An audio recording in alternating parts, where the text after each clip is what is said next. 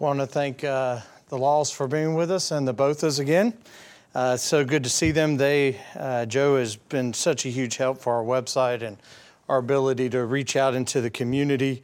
And uh, it seems to be getting better all the time. We really, really appreciate his efforts, not only here, but in many places. Uh, he's uh, improved a lot of websites for a lot of churches and uh, so many people these days make decisions. They shouldn't, but they just make decisions based on how something looks. And he's been a great help in the, um, the kingdom. I know we're all looking forward to uh, the meeting with uh, Brother Kevin Hall coming up and hosting our gospel meeting. Um, as as uh, Mark made mention, let us let us not forget the importance of inviting someone. I know I've taken a lot of um, uh, encouragement from the Minneapolis picture that you sent and the story up there, and how they're making a big impact with that congregation by inviting others, and that's, that's what we should be looking at. Tonight, I want us to look at a question that seems to be so misunderstood. Now, when I say that, I, I would imagine the tendency for many of us is to think of the world. But this question confuses many, many Christians as well. And that is centered on the question are we to judge or not to judge? So we're going to look and see what the Bible says. I appreciate Joseph reading the passage this evening. To many people, religious and non religious alike, this is the quickest comeback that they have. Many cannot even quote another passage in the Bible, but so many can pull out Matthew 7 1 and no less in the King James Version that says, Judge not that you be not judged. After this, some will continue as well. Well, you can't judge me because I know you have sinned in the past. This X, Y, or Z um, falling short that you did is going to be hung over your head. But the question we must evaluate is should a Christian avoid judging? There are many in the church and in the world that suggest to cast judgment is bad, sinful, and wrong. We should let people live their own lives. As we've seen coming to the forefront in so many issues in our culture and society today, of people trying to justify their ungodly behaviors, this is a serious question that we should consider. And I promise you, for anyone that follows our Facebook page, many will not read or listen to anything about this lesson. I hope there are some, but we will have quoted that we should not judge uh, in the comments pretty quickly, I would imagine. That's why we put some extra verses down there. Maybe someone would read a few, but you know, you never know. For starters, we must recognize that God mentioned judging as a commandment and in condemnation. In addition to Matthew 7 1, some you may have heard from time to time throughout James 4:12 and they don't quote the passage. We will look at it in more detail later. They just quote the last part of James 4:12 and it says who are you to judge another? Some translations have it slightly differently and say but who are you judging your neighbor but a Bible student will also recognize that there are passages that discuss judging in a positive manner or something we should do. John 4 24 clearly says, Do not judge according to appearance, but judge with righteous judgment. Additionally, 1 Corinthians 11 and 31 For if we would judge ourselves, we would not be judged. In just a quick reading of four specific scriptures, we see both concerns with judging and also commands. So clearly, there is more to this topic. So, what is the Greek word translated judge? There are several, but the one translated the most as judge is krino. It occurs 114 times in the New Testament. It occurs as judge in our reading that Joseph did for us in Matthew 7 1, but it occurs in a couple different forms in other passages Matthew 5 and verse 40 to sue, Acts 3 and 13 as determined, Acts 21 and 25 as concluded, Acts 23 and verse 6 as to call into question. The common idea with this Greek word is deciding, or is used in Matthew 40 as appealing to others for a decision. So, similar to our lesson on alcohol not that long ago, and the word wine, the word judge in basic terms is neutral in its character. It is the context that suggests either a positive or negative connotation. So let's go back and let's start in our passage and let's break down Matthew 7 1 through 6. For our study this evening, we're going to break it down in three segments. 1 through 2 will be our first one. Then we will look at 3 through 5, and then we will look at verse 6. Matthew 7 1 and 2 states, Judge not that you be not judged. For with what judgment you judge, you will be judged. And with what measure you use, it will be measured back to you. Clearly, the passage tells us not to judge others. But why? What is the warning? God is going to judge you the way you judge other people. That is, God is going to use the same standard of measure on you that you use to judge others. If we stop and think about this statement, we should all think about the warning. Do you want God to judge you the way you look at and judge other people? Think about that, how that changes our approach with others. Let's look at James chapter 2, verses 12 through 13. James chapter 2, verses 12 through 13 states, So speak and do as those who will be judged by the law of liberty. For judgment is without mercy to the one who has shown no mercy. Mercy triumphs over judgment. If I asked for a raise of hands, and I'm not, I'm just asking that we consider the question how many of us want God to judge us with mercy? I would venture to say every single one of us would be would want that.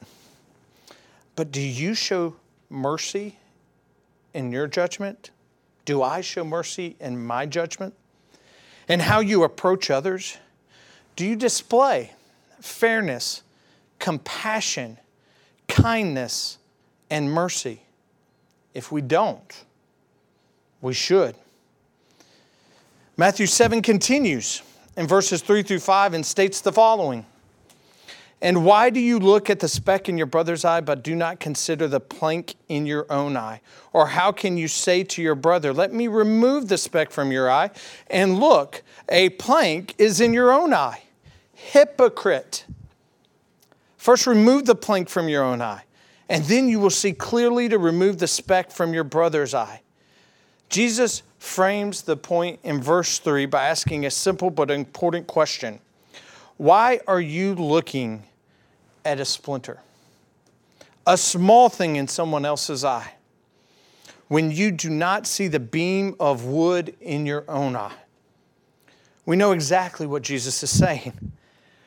That it is easy for us to completely ignore the issues we have refused to address ourselves, but have no problem pointing out every little problem with someone else. Notice what Jesus is to say about us when we do this in verse 5. He calls people that do this hypocrites. Let's break down this a little more. Jesus has three significant points I think we should consider in this section of the passage. First, we need to look at ourselves before we look at others. And this is where so many people fail. Instead of being honest and taking a real clear look in the mirror of the things we need to fix, it is so much easier to say, I know I have problems, but this problems are so their problems are so much worse. Do we put an do we put to action an honest, purposeful, and intentional review of our own lives. 2 Corinthians chapter 13 and verse 5 has something to say about this. 2 Corinthians chapter 13 and verse 5 says, Examine yourselves as to whether you are in the faith. Test yourselves. Do you not know yourselves that Jesus Christ is in you? Unless indeed you are disqualified. We are to examine ourselves. Thayers defines this Greek word as to try, make trial, or test. We are to test ourselves. Thayers defines this Greek word to examine, prove, scrutinize. Does that describe how we look at ourselves? Or do we just look at the wake behind us and the issues that may seem to follow us and just say, it's coincidence? Or I'm just naturally inclined to be that way? Or, but every single one of those people were the difficult ones, not me. We need to be honest with ourselves and do exactly what Paul is pleading with the Corinthians to do examine and test, prove, scrutinize, make trial. Look at ourselves first before we go looking at others. If we're going to make a judgment, we have to first be honest with ourselves. Otherwise, we are nothing more than a hypocrite and Job 27 8 gives a clear warning to those that would be classified as a hypocrite. Job 27 8 says, For what is the hope of the hypocrite, though he gain much if God takes away his life? Let us not be the hypocrite. Let us not be so focused on looking at the problems and issues of others that we do not see the enormous failures and or glaring shortcomings in our own lives. Let us not forget the warning of James chapter 1, verses 22 through 24. But be doers of the word and not hearers only, deceiving yourselves. For if anyone is a hearer of the word and not a doer, he is like a man observing his natural face in a mirror. For he observes himself, goes away, and immediately forgets what kind of man he was. Is that how we look at our shortcomings? We see them, we acknowledge them, we know them, but you know what? As soon as we turn, wow, that speck in someone else's eye completely takes our attention off of what we need to be working on. I found this quote from Brother Paul Earnhart, who um, summarized the topics we just went through and, and the comments we've made. I thought he did a good job in succinctly putting it all together in a package. Our own accurate understanding of kingdom righteousness should not produce in us a spirit of harsh, censorious judgment toward those who are having a struggle of it. Men need to be helped to see the nature of true righteousness, but not by an uncaring and self righteous hypocrite who's more concerned with the sins of others than his own. If the sermon is first applied rigorously at home, we will easily find the com- compassion and humility to treat the sins of others. That's what Matthew 7 is telling each and every single one of us. Notice that last sentence. If the sermon is first applied rigorously at home with ourselves, we will easily find the compassion and humility to treat the sins of others. Let's go back to verse 5. It states, Hypocrite, first remove the plank from your own eye, and then you will cl- see clearly to remove the speck from your brother's eye. There is still judgment to occur, but only, only after we see and correct our sins first.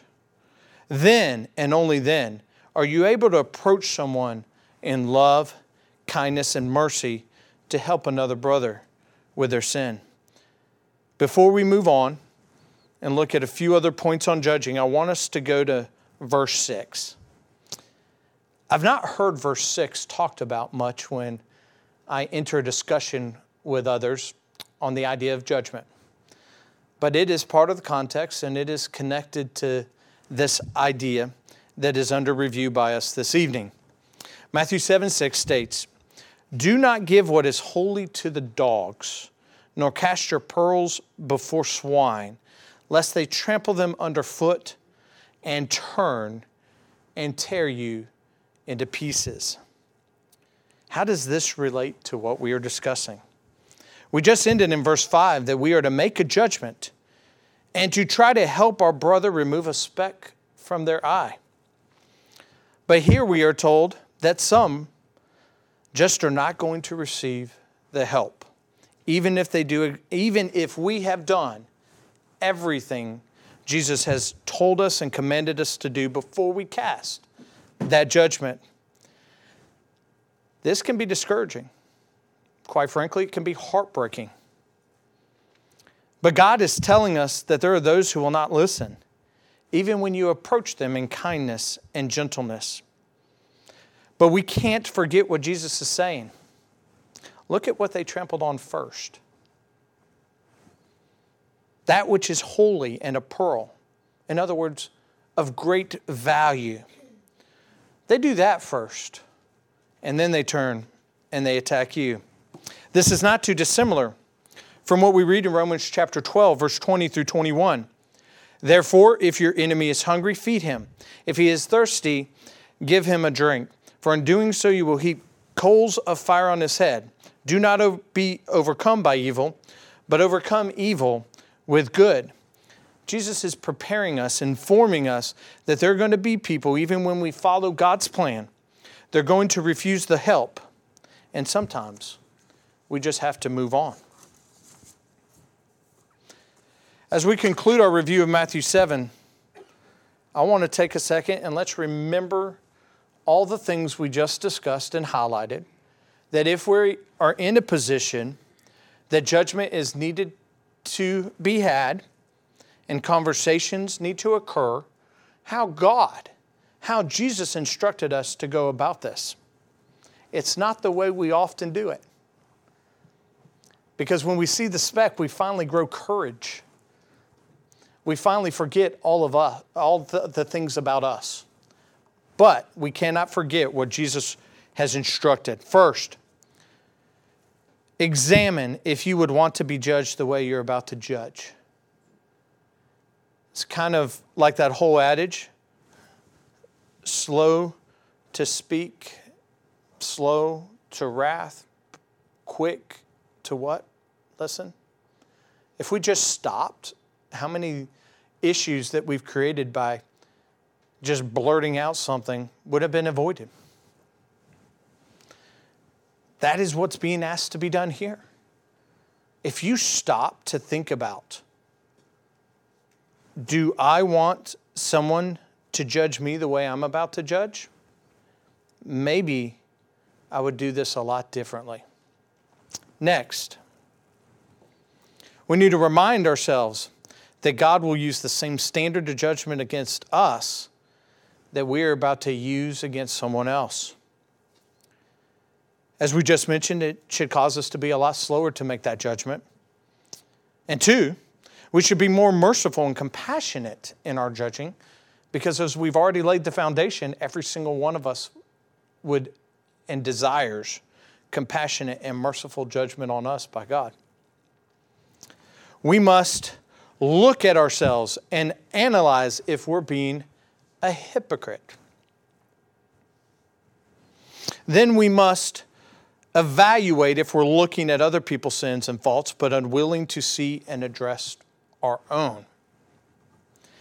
And lastly, in our preparation, we must ask ourselves if we are coming to help someone or are we coming to punish them? And after all this is completed, we must realize that there are going to be those who will attack you for offering help. But if we've done it the way Jesus has asked us to do, that's not on us. John 15 20 reminds us that how they treated Jesus. They crucified. Jesus followed all of these protocols Every time he cast judgment, he was perfect. They still crucified him for trying to let them know who he was. John 15, 20, remember the word I say to you a servant is not greater than his master. If they persecuted me, they will persecute you. If they kept my word, they will keep yours also. So, with this foundation of a very misapplied and misunderstood passage, I think it would be good for us to look at a few more passages that provide additional guidance in how we are to judge. And so, the first one I would like us to look at is to judge by God's law. Let's turn over to James chapter 4. We're going to look at two passages James. First, James 4, and then we're going to look at what I believe to be an application of the principle here back in James chapter 2. So we're going to start with James chapter 4. We'll start in verse 11. Do not speak evil of one another, brethren. He who speaks evil of a brother and judges his brother speaks evil of the law and judges the law. But if you judge the law, you are not a doer of the law, but a judge. There is one lawgiver who is able to save and to destroy. Who are you to judge another? That's that little snippet verse we looked at at the beginning. Who are you to judge another? As referenced at the beginning, most people will just quote that last piece and move on. We can't judge. But this is not what James is saying if we look at the whole context. James is saying, when we condemn where God's word is silent, we are implying that God's word is imperfect. The solution to this er, issue is very important. It's one we cannot forget. To avoid this problem, we must confine ourselves to scriptures and only to the scriptures. When we repeat what is in the scriptures, in the context that the lawgiver and the judge has said, we are on a firm foundation and we will not be guilty of what James is referencing. As I said, let's look at James 2 because I think that helps us in the application of what was happen- or what was explained in James chapter 4. And this is to judge impartially. James chapter 2 verses 1 through 4. My brethren, do not hold the faith of our Lord Jesus Christ, the Lord of glory with partiality.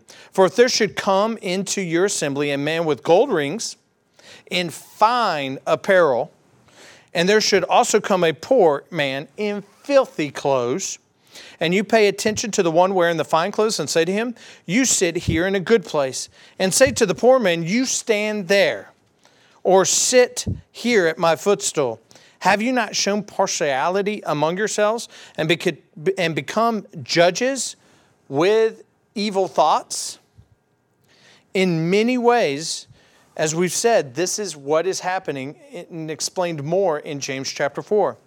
The host here is distinguishing, judging who should have the better treatment based on superficial things wealth, clothing, their accessories. So, does the Bible say anything about this as an instruction on how to treat people? No, it's superficial.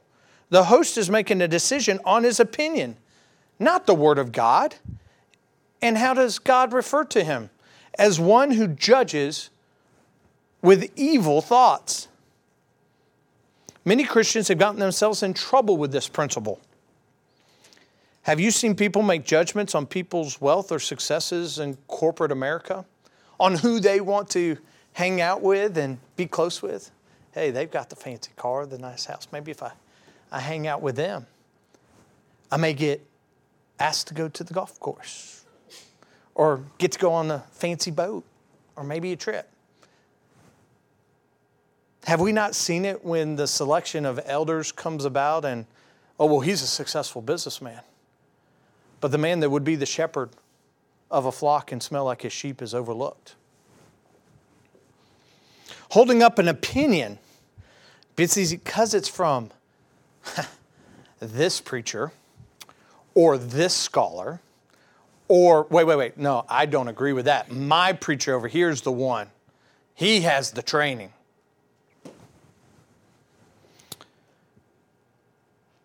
Or, well, I studied under the feet of. This was my mentor. I went to this school. The Bible clearly says in God's church, in His kingdom, all souls are equal. We must judge with impartiality. Galatians chapter 3, 27 through 29. It's a passage we're all familiar with. For as many as you were baptized into Christ have put on Christ. There is neither Jew nor Greek, there's neither slave nor free, there is neither male nor female, for you are all one in Christ Jesus. And if you are Christ, then you are Abraham's seed and heirs according to the promise. Thirdly, we judge by actions and fruits. Matthew chapter 7, verses 15 through 20. Beware of false prophets who come to you in sheep's clothing, but inwardly they are ravenous wolves. You will know them by their fruits. Do men gather grapes from thorn bushes or figs from thistles? Even so, every good tree bears good fruit, but a bad tree bears bad fruit. A good tree cannot bear bad fruit, nor can a bad tree bear good fruit. Every tree that does not bear good fruit is cut down and thrown into the fire. Therefore, by their fruits you will know them. The fruits we and others produce show us and others the status of our hearts. We've often heard the saying about family, friends, etc., but they're good people, sincere people regarding this error or that error. God has clearly stated it. Good fruit comes from good trees, and bad fruit comes from bad trees. Let's look at two principles that put this into action. First, by John, as he's evaluating the Pharisees coming to him.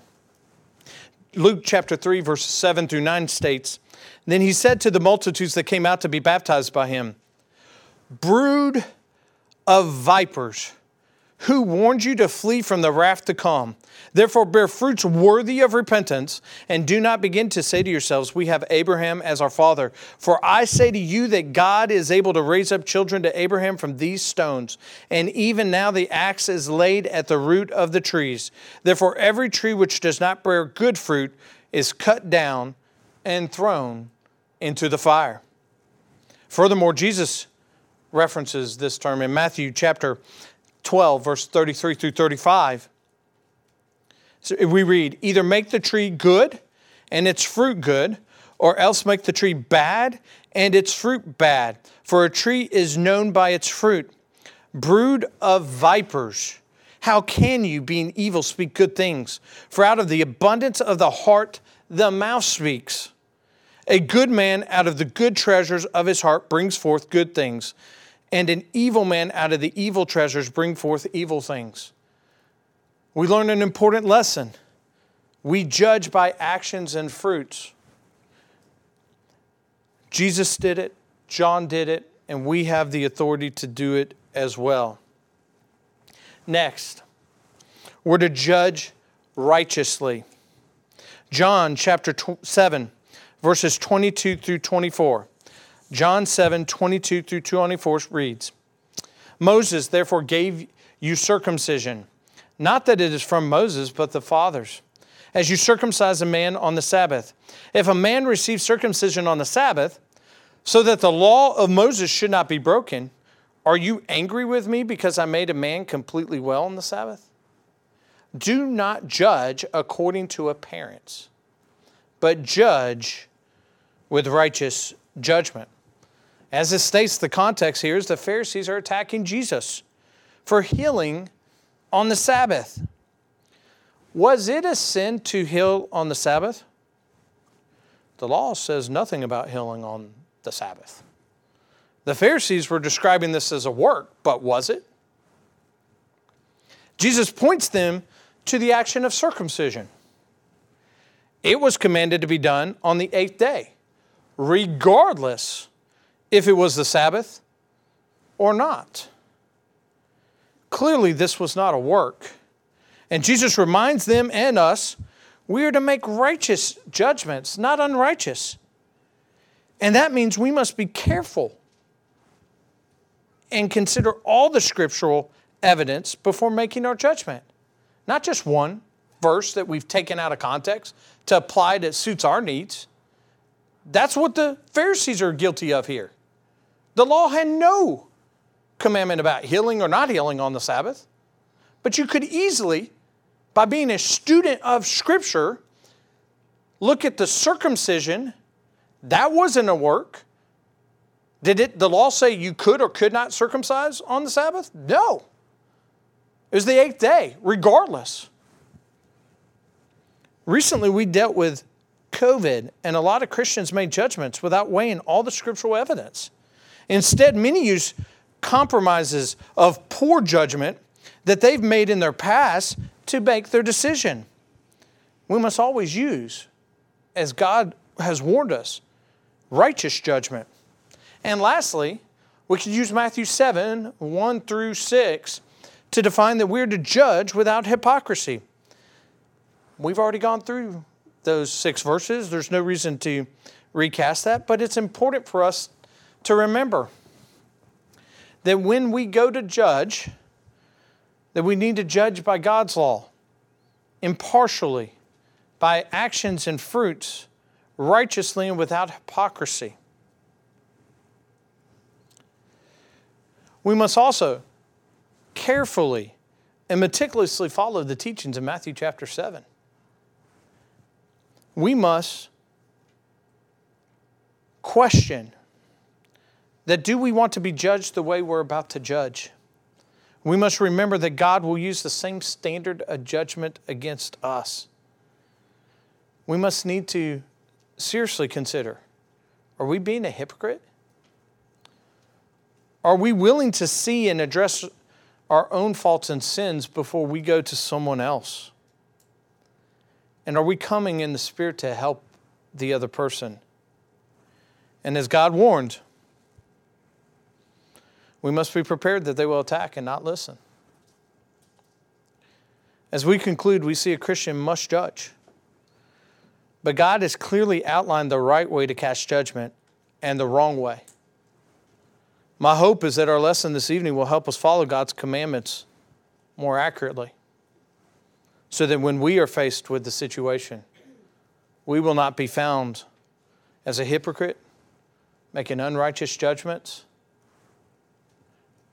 and may I also protest, may we not be considered the dog or the swine when someone comes to us and trample on the good message, the valuable lesson that has been brought. If you have any needs, please come forward as we stand and sing the invitation song.